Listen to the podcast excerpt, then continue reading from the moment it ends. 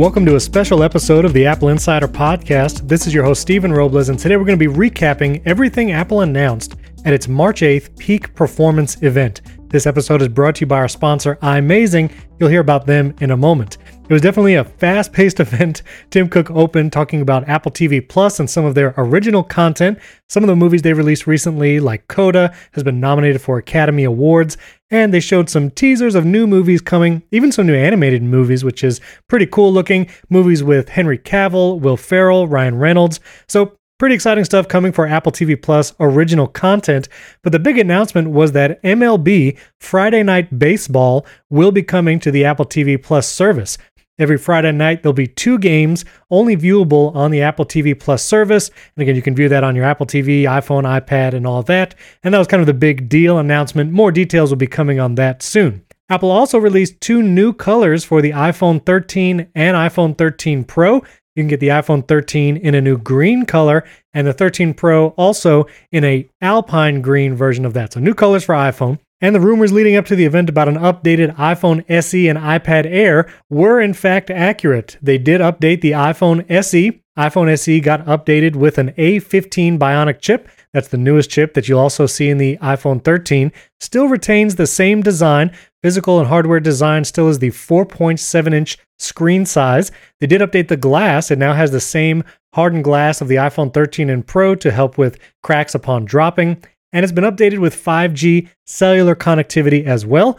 But again, it's still the same design, still the Touch ID home button looks exactly the same as previous iPhone SE model, and the price has now increased slightly to $429 as opposed to the $399 of the previous iPhone SE.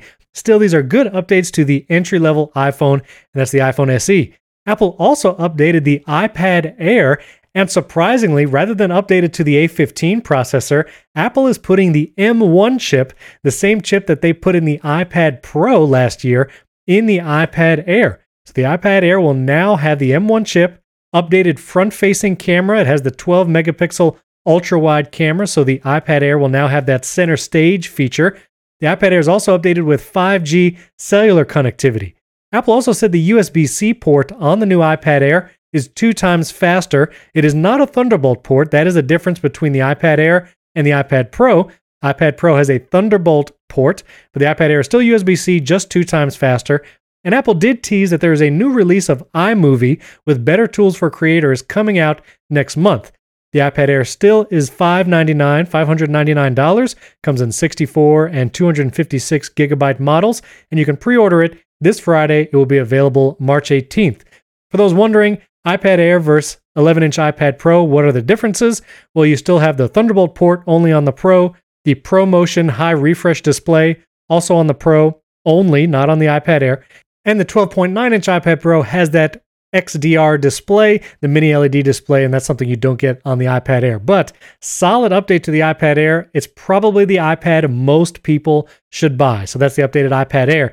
Then Apple went into discussing Apple Silicon. You know, we have the M1 chip, the M1 Pro, and the M1 Max that was released with the new MacBook Pro laptops last fall. And they've added one more chip to the Apple Silicon M1 lineup. They're calling it the M1 Ultra. This M1 Ultra chip is for desktop Macs, and it's actually two M1 Max chips put together. Some of the rumors talked about it kind of being a double M1 Max chip, and that is true.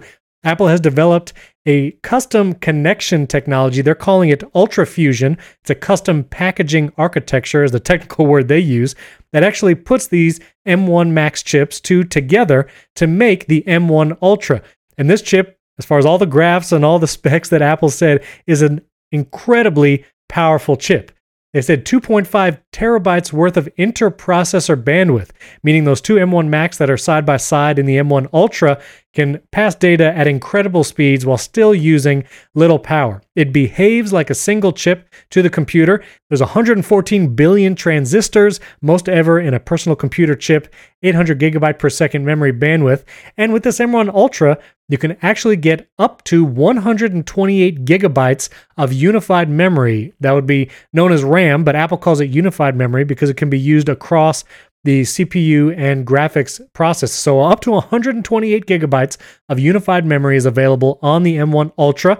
It's got a 20 core CPU with 16 high performance cores and 4 high efficiency cores, up to a 64 core GPU, and it is 8 times faster than the M1. It also has 32 neural engine cores and two video decode engines, unlike the M1 Max and M1 Pro with just that one engine. So, this is an incredibly powerful chip that Apple is putting in a brand new Mac that it announced at this event called the Mac Studio. And we'll get into the details of the Mac Studio and the new Studio display, but I'd like to tell you about our friends first at iMazing. iMazing is an incredible piece of software for your Mac, and you can run it on Windows as well. But it's the Swiss Army knife of iOS device management. You can do time machine style backups, transfer documents between your iPhone or iPad device and your Mac. You can manage media content, dig into system files, even access device and battery statistics. And I will say, I've used iMazing many times in the past, especially with working with some older iPad devices that you might have laying around or helping friends and family. iMazing gives you incredible access to that device's file system and what's on it that you might not be able to get off with normal backups. So with iMazing, yes, you can back up your iPhone and iPad safely and wirelessly. You can do it over Wi Fi, but you can also browse the photo library on the device without syncing it. You can even export multiple versions of each photo save and export WhatsApp chats or even iOS messages chats to PDF, Excel, or plain text. And you can even drag and drop songs and movies from your iPhone to your computer and vice versa, no syncing required. You can even download and install iOS apps and manage the app library on your Mac. iMazing is constantly updated and it's made by Apple fans who enjoy supporting the latest iOS and macOS features. It's fully compatible with iOS 15 and macOS Monterey, and again, let me just tell you, I've used iMazing personally for a long time. I think you'll really find it useful. It has some incredible tools you can't find anywhere else. You can get 30% off all iMazing personal license until the end of the month with coupon code Apple Insider 30 all one word, when you purchase a license from imazing.com. That's the letter I, Mazing, I M A Z I N G.com. Use the promo code Apple Insider 30 to get 30% off all iMazing personal licenses. Our thanks to iMazing for sponsoring this episode. After the M1 Ultra announcement, Apple then debuted a brand new Mac desktop that they're calling the Mac Studio. You can think of it as a Mac Mini, just taller, a little larger, but it's got some incredible ports and I/O features. Plus, it sports the M1 Max and M1 Ultra chips. So the Mac Studio, you can actually see a picture of it in the chapter art right now. It has an SD card slot and two USB ports on the front, USB-C ports on the front, not Thunderbolt. It has those on the back. So SD card slot on the front, two USB Cs on the front. It's 7.7 inches square, 3.7 inches tall, so still pretty compact, but definitely bigger than a typical Mac Mini. But this thing has some huge fans to increase the performance of that M1 Max and M1 Ultra. That's why it's much taller than a normal Mac Mini. But on the back of the Mac Studio is where it really shines. There are four Thunderbolt 4 ports on the back, an HDMI port, two USB A ports. So you have USB A built into it. Plus, there's an Ethernet jack on the back. And again, like I said, SD card on the front. So incredible I/O and ports on this. It supports 10 gigabit per second Ethernet on the back. And again, you can get it with either M1 Max or M1 Ultra chips.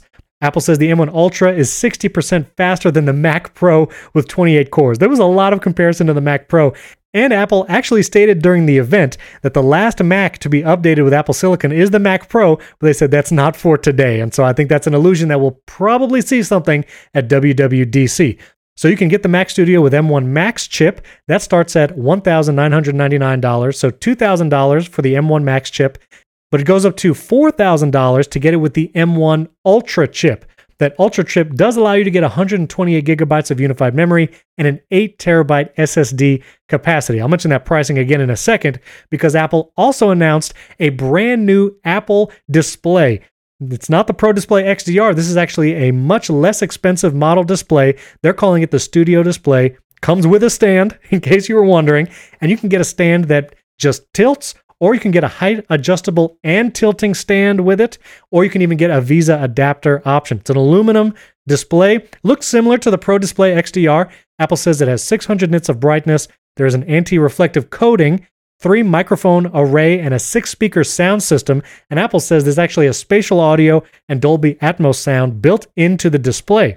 It is a 5K 27 inch display. So the Pro Display XDR is 6K, this is a 5K, and it is slightly smaller, 27 inch, as opposed to the 32 inch 6K Pro Display XDR. But remember, that starts at $5,000 without a stand. Now, the new Studio display, 27 inches, actually has an A13 Bionic chip inside the display and a 12 megapixel ultra wide camera on the front that actually allows you to use center stage right there on the display.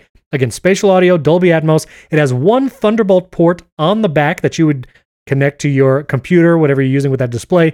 And it has three USB C ports in addition to that one Thunderbolt port. And in case you were wondering, that's actually the same as the Pro Display XDR. The Pro Display XDR has one Thunderbolt and three USB C, so it actually matches the connectivity there. The new Studio display just starts at $15.99. Again, much less expensive than the Pro Display XDR, a great prosumer or even pro option to pair with that Mac Studio computer.